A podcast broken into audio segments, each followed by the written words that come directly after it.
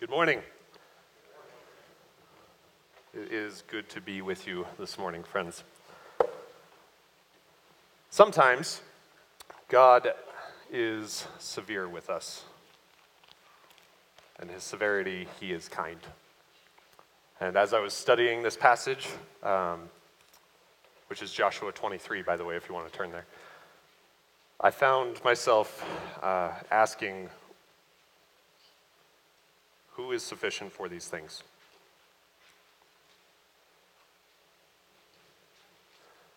The message of God is so much bigger than I can communicate with my words. And it's so much more glorious than I think we can understand fully, but we have to try. And so, friends, uh, it, with that in mind, I have become convinced that I am completely impotent to communicate such glories but I know someone who has the power to do it. So would you come with me and ask him for his help this morning? Pray for yourselves, pray for me. Let's approach the throne of grace one more time before we get into our text. God, you are the best storyteller, and that is the understatement of the century. You have told an amazing story, and we get to see parts of it. Thank you for recording it in your scripture. And thank you for uh, putting it on the hearts of our elders and our pastors to go through this book of Joshua. Lord, I pray that you would open our minds to understand the glory of your covenants, both old and new, and understand our part in the story. Lord, convict us where we need convicting, convince us where we need convincing. And may the glory of your Son and his covenant with us shine through. Use me to speak open our hearts. It's for the good of His church and for His glory that we pray. Amen. So we've had Easter in between the last time that we were in Joshua. So real quick, let's let's remind you where we have been. Lots of the land has been taken. Several lots in fact. And time after time after time when Israel obeys, God was faithful to keep his promise to them in the old covenant that if they obeyed, that he would go and conquer for them. And he did. Time and time again, he conquered for them. God was faithful. He kept his promises. And when we get to chapter 13, there's a stop in the conquering. And God says, Joshua, you're getting old. It's time to at least divvy up the land so that we can do that under your authority. And they'll finish conquering later. And so then we get several chapters, real page turners of God divvying up the land, what cities go to which tribes, and the pasture lands around them, because that's important to remember. We got the glorious talk about the, uh, the cities of refuge and the Levites that got to indwell them and why. Um, and we even got the people on the other side of the Jordan going back to their land because God had given them rest from their enemies. He was kind to them. They were faithful, and he was kind. Everybody's home, they have rest, and that is where we are picking up in Joshua 23. So, a long time afterward, when the Lord had given them rest, given rest to Israel from all their surrounding enemies, and Joshua was old and well advanced in years, Joshua summoned all of Israel, its elders and heads, its judges, its officers, and he said to them, I am now old and well advanced in years. And you have seen all that the Lord your God has done to all these nations for your sake. For it is the Lord your God who has fought for you. Behold, I've allotted to you as an inheritance for your tribes, for those nations that, from those rema- nations that remain, along with all the nations that I have already cut off, from the Jordan to the great sea in the west. The Lord your God will push them back before you and drive them out of your sight, and you will possess their land, just as the Lord your God has promised you. Therefore, be very strong to keep and to do all that is written in the book of the law of Moses, turning aside neither from the left nor to the right hand, that you may not mix with these nations remaining among you, or make mention of their names of their gods, or swear by them, or serve them, or bow down to them. But you shall cling to the Lord your God, just as you have done to this day. For the Lord has driven out before you great and strong nations and as for you, no man has been able to stand before you to this day. one man of you puts to flight a thousand, since it is the Lord your God who fights for you, just as he promised. What an amazing exhortation. I always get my ears perked up when, um, when a, a, character in the Bible, a, a, person, a leader, is about to die and they know it. Um, in verse 14, we'll get there in a minute, but he says, I'm about to go the way of all the earth. He knows he's going to die. And this is what he has to say.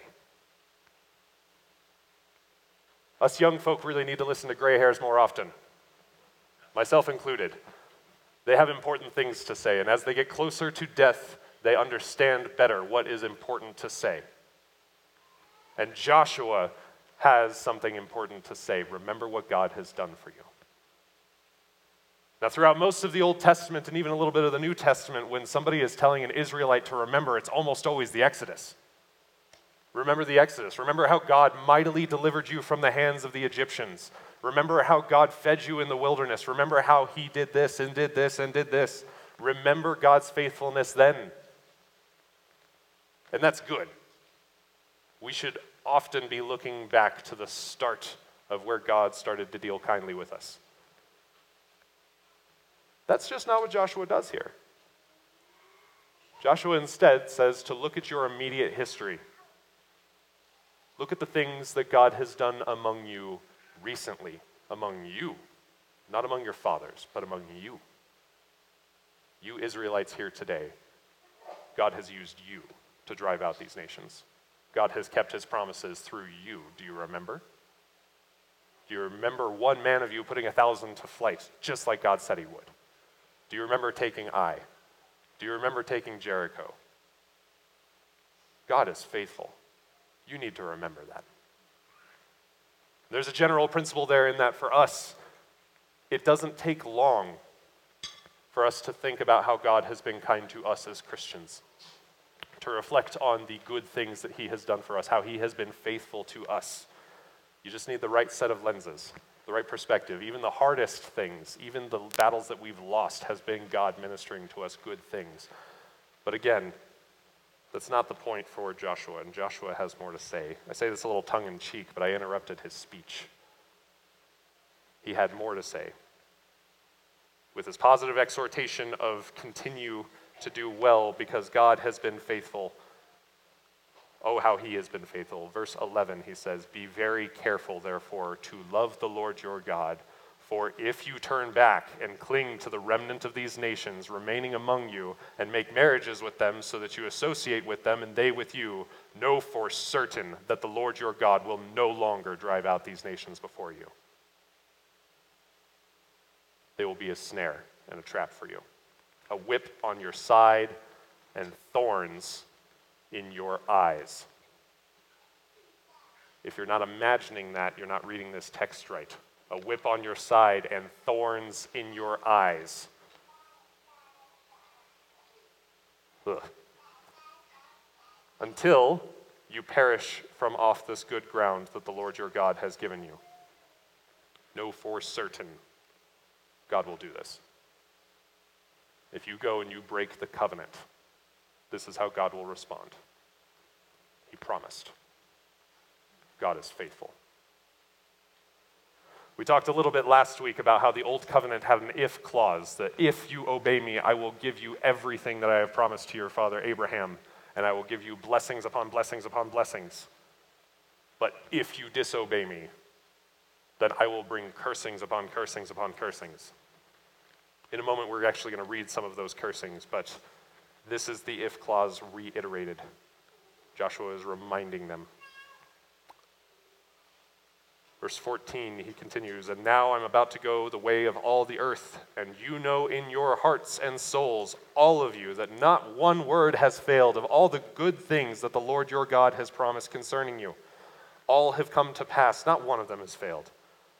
But just as all the good things that the Lord your God promised concerning you have been fulfilled for you, so the Lord will bring upon you all the evil things until he has destroyed you from off this good land that the Lord your God has given you if if you transgress the covenant of the Lord your God.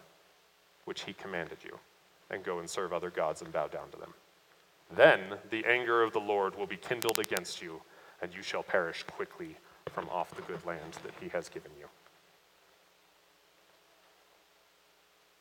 These are the words of a dying man. It's very, very important that they remember. Now, he pulls out something there that we don't tend to think about. The, the promises are twofold. He's got good promises and he's also got evil promises. Promises for their prosperity, for their conquering of the land, for them being, um, that their, their flocks would be blessed, that their, uh, their crops would be blessed, everything would be blessed.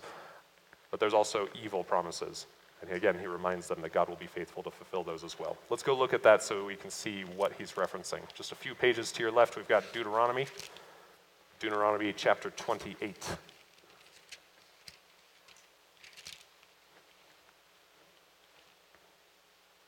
First 14 verses are about how he would bless them. And so we read, If you faithfully obey the voice of the Lord your God, being careful to do all his commandments that I have commanded you today, the Lord your God will set you above all the nations of the earth, and all these blessings shall come upon you and overtake you. These blessings will conquer you if you obey the voice of the Lord your God. Blessed shall you be in the city, blessed shall you be in the field. Blessed shall be the fruit of your womb, and the fruit of your ground, and the fruit of your cattle, the increase of your herds, and the young of your flock. Blessed shall be your basket and your kneading bowl. Blessed shall you be when you go in and when you come out. The Lord your God will cause your enemies to rise against you to be defeated before you. They shall come out against you one way and flee before you seven ways. And he goes on.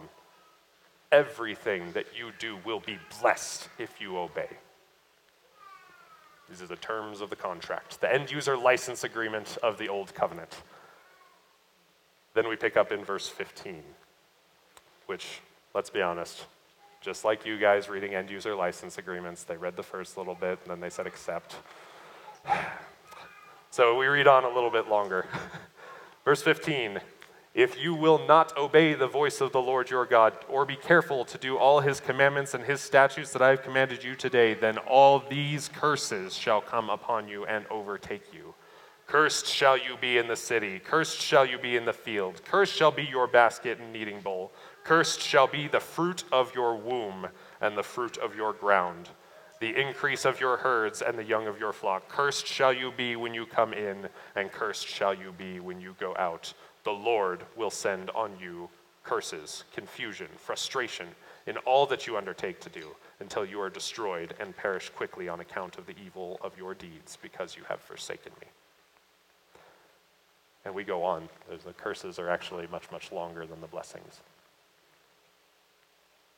And Joshua is reminding them that this is the covenant, this is the contract that your fathers signed in the wilderness.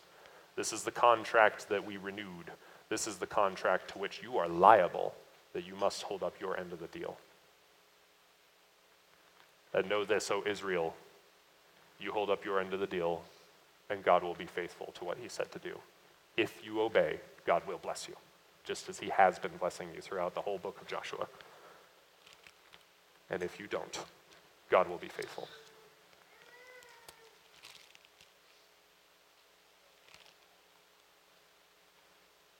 Let's flip over a couple pages to the right.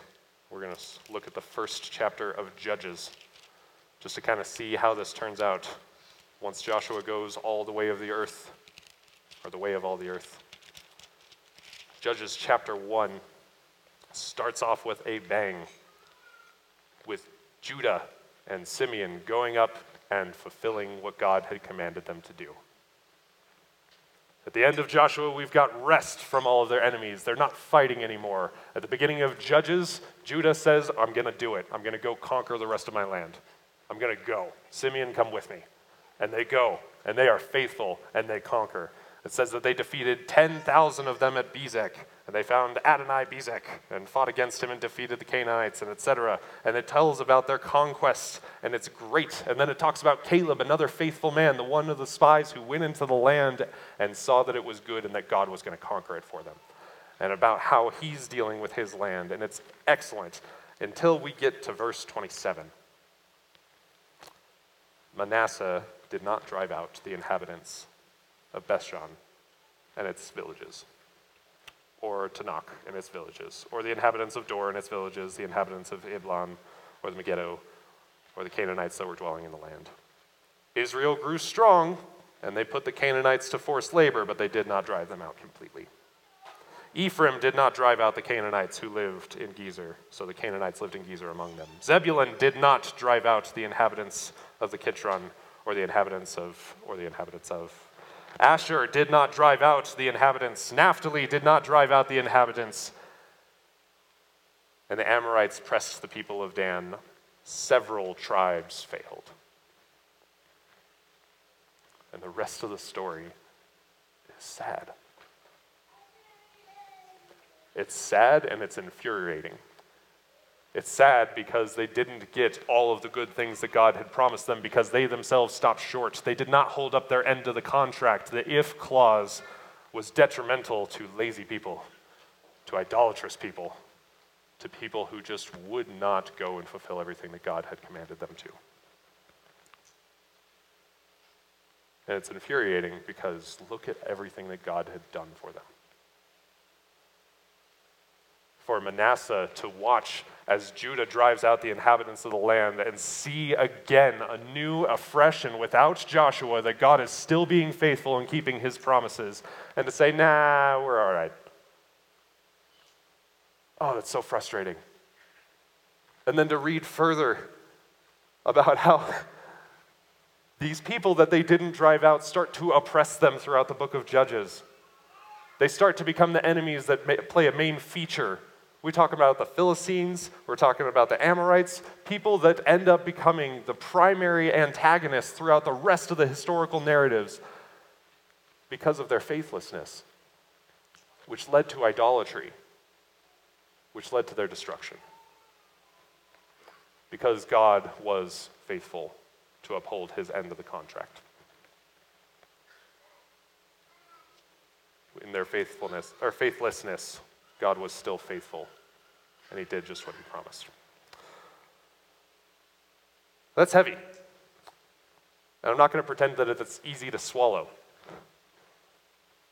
God showed his wrath.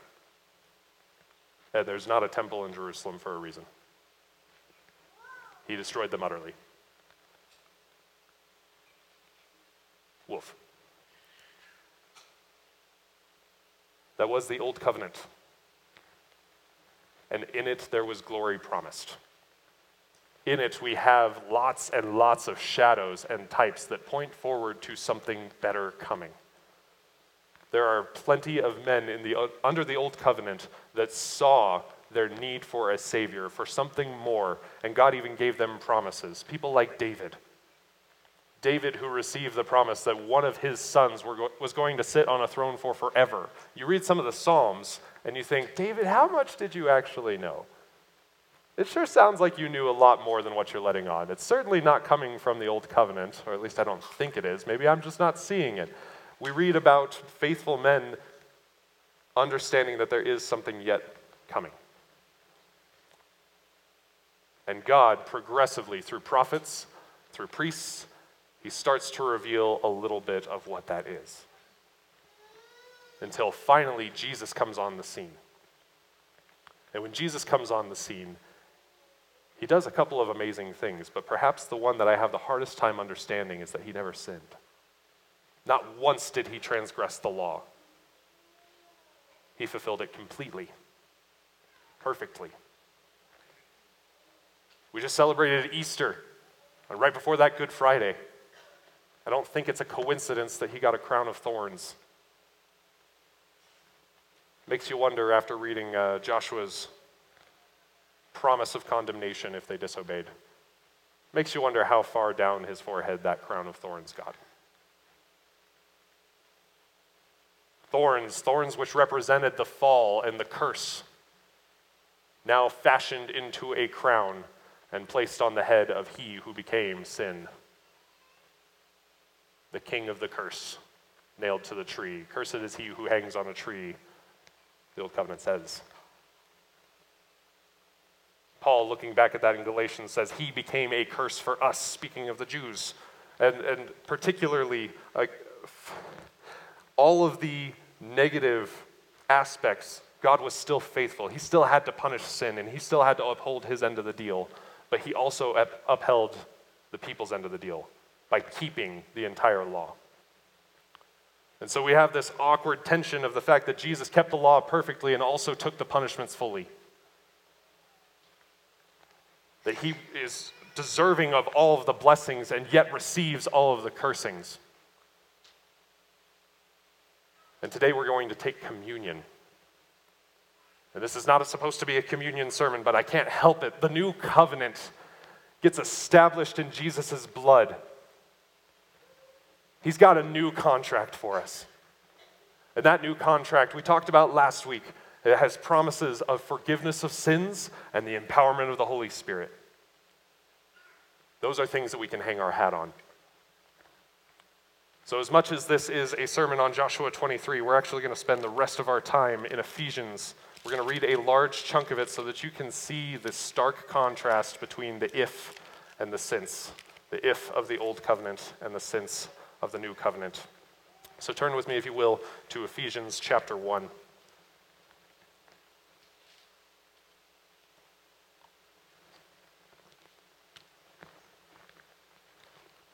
Jesus changed things. We're going to start in verse 3 of chapter 1, and we're going to read a big chunk, so hang on, it's going to be a ride. Blessed be the God and Father of our Lord Jesus Christ, who has blessed us in Christ with every spiritual blessing in the heavenly places, even as he chose us in him before the foundation of the world, that we should be holy and blameless before him. In love, he predestined us for adoption as sons through Jesus Christ, according to the purpose of his will, to the praise of his glorious grace, with which he has blessed us in the beloved. In him we have redemption through his blood, the forgiveness of our trespasses, according to the riches of his grace, which he has lavished upon us in all wisdom and insight, making known to us the mystery of his will, according to the purpose of his plan, which he set forth in Christ as a plan for the fullness of time to unite all things in Him, things in heaven and things on earth. You want to know what God is doing in the world? He is uniting things to Jesus. He is bringing everything together into Jesus. In Him, we have obtained an inheritance, having been predestined according to the purpose of Him who works all things according to the counsel of His will, so that we who were the first to hope in Christ might be to the praise of His glory. In him you also, when you heard the word of truth, the gospel of your salvation, and believed in him, were sealed with the promised Holy Spirit, who is the guarantee of our inheritance until we acquire possession of it, to the praise of his glory. If you have believed in Jesus, you have received a guarantee, a down payment, an engagement ring. The Holy Spirit has been given to you as a foretaste of the riches to come it's just a taste. And this is all because you have put your faith, you have believed, you have trusted in Jesus. For this reason, because I have heard of your faith in the Lord Jesus and your love towards all the saints, I do not cease to give thanks for you, remembering you in my prayers, that the God and of our Lord Jesus Christ, the Father of glory, may give you the spirit of wisdom and of revelation in the knowledge of him, having the eyes in your hearts enlightened, that you may know what is the hope which he has called you to. What are the riches of his glorious inheritance in the saints? And what is the immeasurable greatness of his power towards us who believe, according to the working of his great might? That he worked in Christ when he raised him from the dead and seated him at the right hand in the heavenly places, far above all rule and authority and power and dominion, and above every name that is named not only in this age, but also the age to come. God's work in raising Jesus from the dead shows his immeasurable greatness and power towards us who believe. And there's still more coming.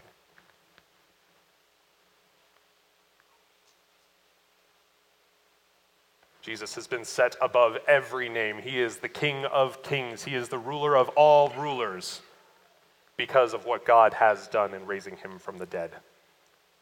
Easter matters, and it should be the greatest feast that we have. If you didn't feast last Easter, you need to make sure to do it next Easter. It is something worth celebrating. Jesus has risen from the dead, and God has made him ruler over all.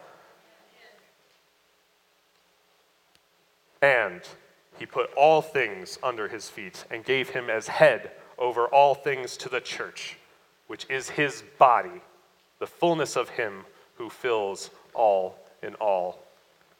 And chapter breaks are not your friend, because this is one continuous thought. You were dead in your trespasses and sins, in which you once walked, following the course of this world, following the prince of the power of the air, the spirit that is now at work in the sons of disobedience among whom we all once lived in the passions of our flesh, carrying out the desires of our body and of the mind, and were by nature children of wrath, like the rest of mankind. You, Christian, were just like the Jews. Their covenant just pointed out the wrath that was upon them. We were in the same boat. We carried out the desires of our flesh, of our mind, we sinned just like our forebears, just like Adam and Eve. We turned away and we worshiped idols just like what the Jews did. We intermarried just like the Canaanites and we worshiped and gave ourselves to things that are disgusting and not worthy of our time. We were dead in our trespasses, just like all of mankind. But God, being rich in mercy because of the great love with which he has loved us. Even when we were dead in our trespasses, he has made us alive together with Christ. By grace you have been saved, and he has raised us up with him and seated us with him in the heavenly places in Christ Jesus. That is one of the weirdest verses. But do you believe that it is true because God raised Jesus and raised his body? you, Christians who are members of his body, have also been raised. Because Jesus, in his physical body, is somewhere, one where, in fact, seated, seated in the heavenlies, you too, as his body, are, present tense, seated with him in the heavenly places. Does that change anything for you? It really ought to. But that's not the point. So we will move forward. God showing his riches towards us has joined us to Christ. He has raised us with Christ. He has seated us with Christ. It is by grace that you have been saved, so that, verse 7, in the coming ages he might show the immeasurable riches of his grace in kindness towards us in Christ Jesus. For by grace you have been saved through faith. This is not of your own doing, it is the gift of God, not as a result of works, so that no one may boast. This is the glory of the new covenant. It is not based on an if clause, it is based on a since clause. Since God has raised Jesus and joined you to him through faith, through grace, not of your own doing but since he has done that, you are his. You are saved from the wrath to come. You are seated with Jesus in the heavenly places. And how do you know? Because you're wearing an engagement ring. Because the Holy Spirit Himself dwells with you. You, are, you have assurance that God has forgiven your sins, and you have direct access to the Father. You're seated at His right hand. All of this because of Jesus' obedience, since Jesus obeyed. All of this because of God's mighty works in raising Jesus from the dead, since Jesus has been raised from the dead. Do we have any reason to doubt? Do we have any reason to look at what Jesus did, living in perfect obedience, dying on our behalf, and taking our sins upon himself? Do we have any reason to look at that and doubt? and say, oh, but I'm, I'm a little bit worse than what you might think. To say that to the omniscient, no, friend, cheer up. You're much worse than you think you are, and He died for you anyway.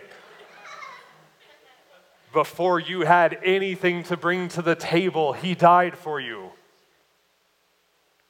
while you were still dead and smelled like it, he died for you. He took his, your sins upon himself. He took God's wrath that you earned and he drank it till it was gone. And then he rose from the dead. What a man. He took it all and he earned it all. And now, in the new covenant, we are joined to him. I think we can all understand why Jesus is King of Kings. He earned it. The hard part with us is often our understanding of our place in the story.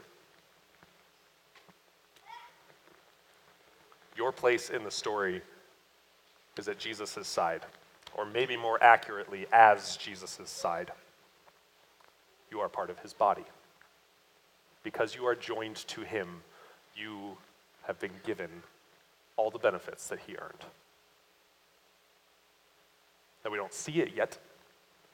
I don't know about you guys, but I am not in a resurrected body free from pain. But it's coming. We have this hope, and this hope is sure.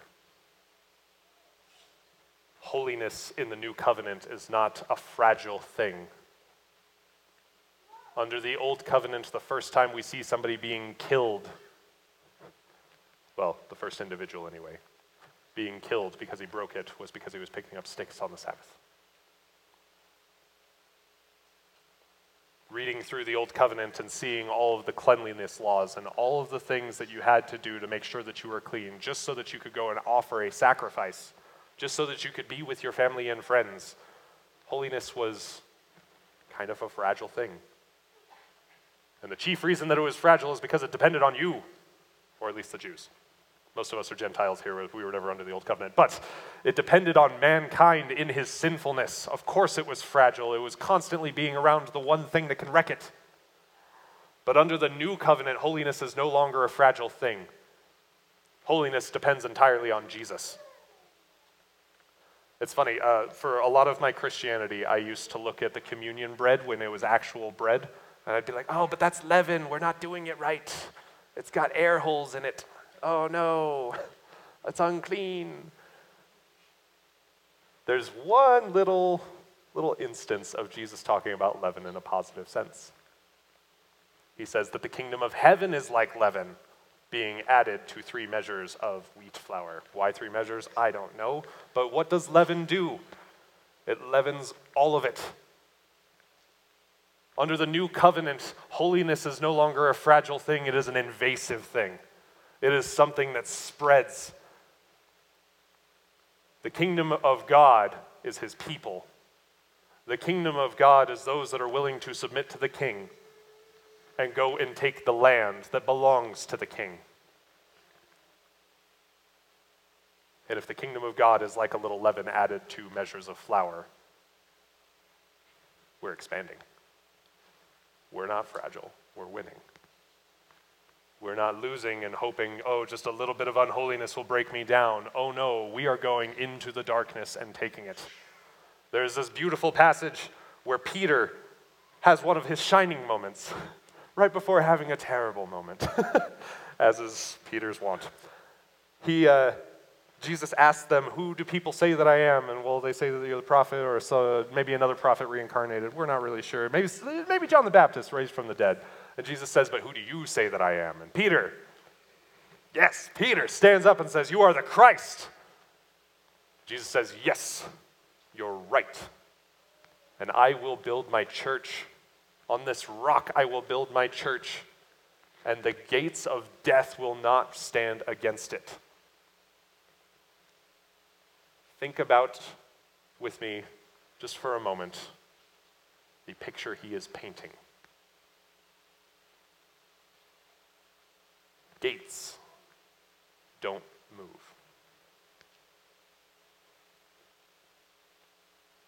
How can gates overcome somebody else's army?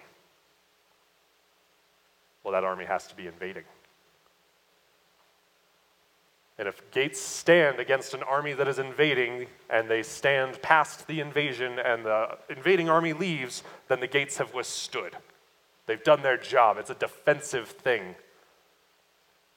What's the implication of that? That means Christians, we are to storm the gates of death by going out into the falling world and bringing sinners to the light of the gospel and taking dead people through the power of the Holy Spirit and the preaching of the good news of Jesus, taking dead people to life. We are conquering death as part of Jesus' kingdom. We are being the leaven that goes and spreads in this entire world. Have you ever thought about the fact that the church is bigger than it's ever been? Christians we are more numerous than we have ever been. Jesus' promise is true and he is faithful to keep it. He is building his church. He is conquering. God is fighting the battles. God is bringing dead people to life. That's something only he can do. He is using us who preach the gospel to do it. Which leads me to the last verse in our passage here in Ephesians this glory, this grace that is ours because of our attachment to Jesus Christ. By grace you have been saved through faith, not of your own doing. It is a gift of God. You don't get to boast about it, you didn't work for it. We, verse 10, are his workmanship, created in Christ Jesus for good works, which God has prepared beforehand that we should walk in them. It would be very easy to, to do this kind of sermon talking about the differences between the old covenant and the new covenant and the not if but since, and only talk about what Jesus has done. And it would be good for you. And it would be good for me to preach. Because we can never spend enough time reflecting on the glory of what Jesus has done for us and how we cannot earn the, the gift of God, but God has yet freely given it. We could spend hours and hours and days and days and weeks and months and years just preaching that message, and it would still be good for you. It's just that it would be incomplete. Because the reason that he has done this, apart from worldwide uniting everything to himself, is because you, Christian, are Jesus' craftsmanship. He made you and remade you, and he made you and remade you for a purpose. We are his workmanship created in Christ Jesus for good works, which God prepared beforehand that we should walk in them. You have a reason for being here.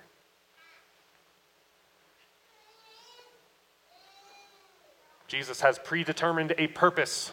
He's predetermined works, things that you get to do as a way of earning his favor, as a way of earning salvation. No, but rather as a way of fulfilling the thing that you were supposed to be doing in the first place. Your salvation, your stance before God is secure in Jesus. Now work. Go and do the things that He has prepared for you to do. And if you are confused about what those are, I want to make some things clear. This is not a um, general find the will of God for your life.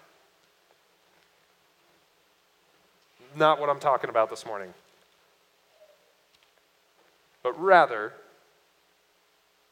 hearkening back to Joshua, Joshua was telling them to be very careful to observe everything that God had commanded them to do. Again, because holiness under the old covenant was relatively fragile, it depended on man's obedience. That's not the case in the new covenant, but there are still things that God has commanded you to do. And I could jump over all of the New Testament and cherry pick a few of them for you. But since we are in Ephesians already, let's just read a few of them in Ephesians. Turn over to Ephesians chapter 4. For most of us, it's on the same page. Paul finishes laying out the glory of the new covenant, the glory of the gospel, or as much as you can in one book. And he says, I therefore, verse 1, a prisoner for the Lord, urge you to walk in a manner worthy of the calling to which you have been called with all humility and gentleness, with patience, bearing with one another in love, eager to maintain the unity of the Spirit in the bond of peace. There is one body and one Spirit, etc. The command here is to hold together in unity. Not unity at all costs, sure, but that's not a caveat he makes here. This is unity with a particular flavor, though. It's uh, unity that comes from humility and gentleness, patience and bearing with one another in love. and it is unity that comes from eagerness to maintain unity. Reflect back on this week. No doubt you have met and talked with the people of God this week. You've had them in your homes at your table. Praise God. Can you say, looking at this command, that you have obeyed it? This good work which God has prepared for you beforehand, can you say, yes, in humility, and yes, in gentleness? That's one I have to work on, my friends keep telling me. And yes, in love, bearing with one another, and yes, with eagerness, I sought for unity. Can you tell me how? Don't actually. This is a monologue. Don't interrupt my talk. I interrupt other people's talks in the Bible, but I'd rather you not interrupt mine. Uh, can you reflect on this and honestly say that you have? And if not, praise God, Jesus has grace for you. This is still what he wants from you. How are you going to do it next week? Let's read another one. We'll flip the page, staying in verse 4, though, or I'm sorry, chapter 4. He goes on to talk about the new life and some of the things that we have to put away and things that we have to put on. 25. Therefore, having put away falsehood, let each one of you speak truth with his neighbor, for we are members of one another. Don't lie. Super simple, particularly to Christians for we are members of one another. Are you lying to Christians? Stop it. Have you been telling the truth to Christians? Praise God. That is a good work that He has prepared for you. Now you're walking in it. We keep reading, uh, there's 29 is one of my favorite ones because it's one of the hardest ones, especially for youth. Let no unwholesome talk come out of your mouths but only such as is good for building up as fits the occasion, that it may give grace to those who hear. No doubt you have spoken this week,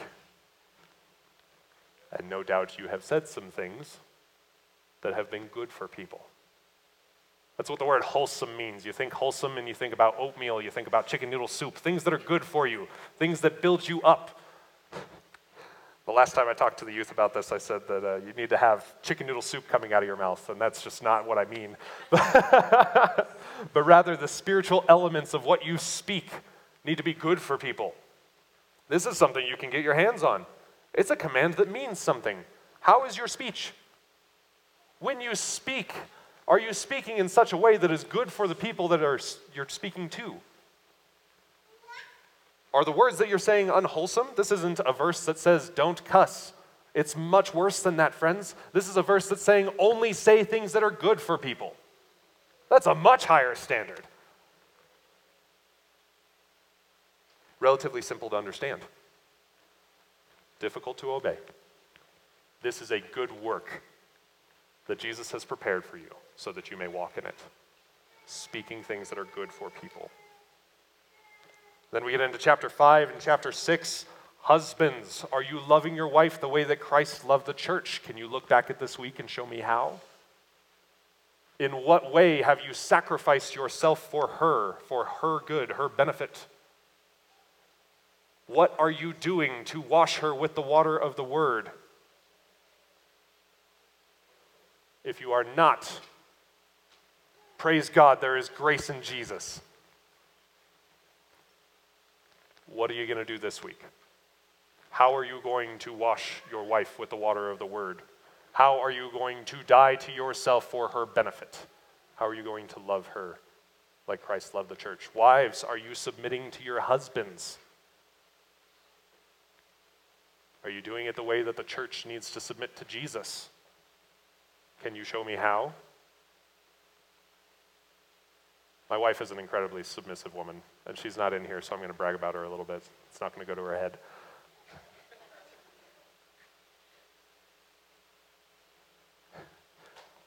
We had an instance with, uh, with discipline for my two year old son where she did not want to discipline him the way that I wanted to, and I was not home at this particular moment. So she called me and said, What do you want me to do? And I said, This is what I want you to do. And she said, I do not want to do that. And I said, I know, this is what I want you to do. And she said, Okay. And then she did it. That's how the church needs to submit to Jesus. Oftentimes, he calls us to things that we do not want to do, and we need to do it anyway. Wives, can you show me how? If not, praise God, there is grace in Jesus. How are you going to do it this week? Children, obey your parents in the Lord, for this is right. Hopefully, I said that loud enough that my children can hear it in the nursery. Children, have you obeyed your parents? Can you show me how? If not, praise God, there is grace in Jesus. How are you going to do it this week? And this is a sampling of the commands in the New Testament. And I want to reaffirm, because no doubt some of you are thinking, oh, this guy sounds kind of legalist. That is not at all what I am saying. Your salvation before the Lord is secure because Jesus obeyed.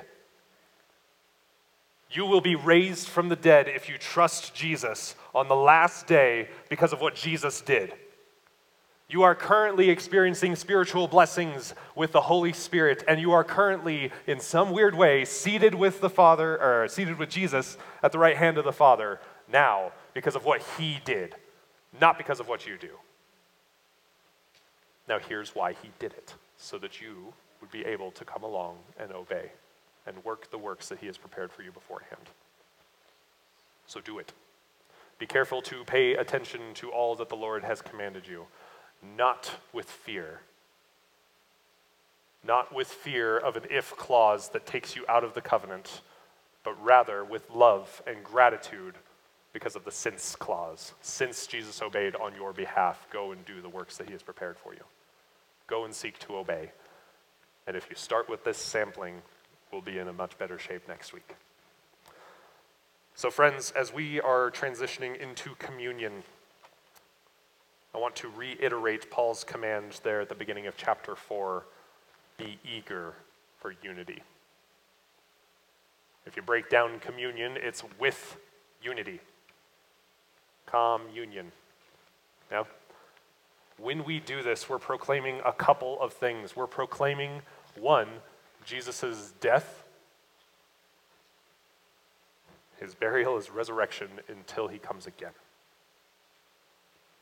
We are proclaiming what we trust in and why we get to have all these spiritual benefits in Jesus that we do. We're also proclaiming our unity to Him. That because Jesus died, we are joined to Him in His death. And because Jesus was raised again, we are joined to Him in His resurrection.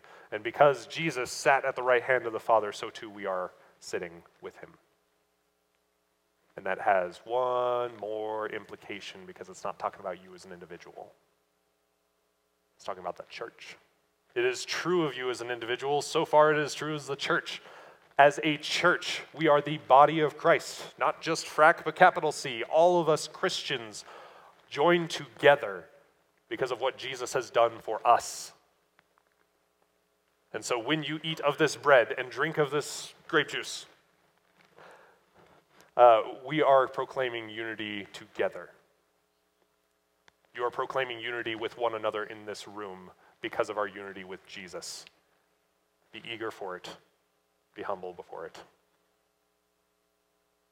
And so far as it depends on you, pursue with eagerness, gentleness, humility, unity with one another. Friends, let's pray, and then we'll take communion afterwards. Father, we thank you for making such glory clear to us. And Lord, I pray that if I have spoken wrongly, that you would remove that from our minds and that we would worship you rightly. Lord, I pray that you would cause us to walk in the good works that you have prepared for us, that you would make us eager for unity, that you would make us love our wives, that you would make our, uh, the wives submit to their husbands, and children obey their parents. I ask that you would cause us to obey the commands that you have given us. not so that we can earn your favor. That's impossible. But rather because Jesus has given it as a gift. Lord, help us to love you rightly in a way that is palpable. Help us to obey you and to praise you for it. We pray. Amen.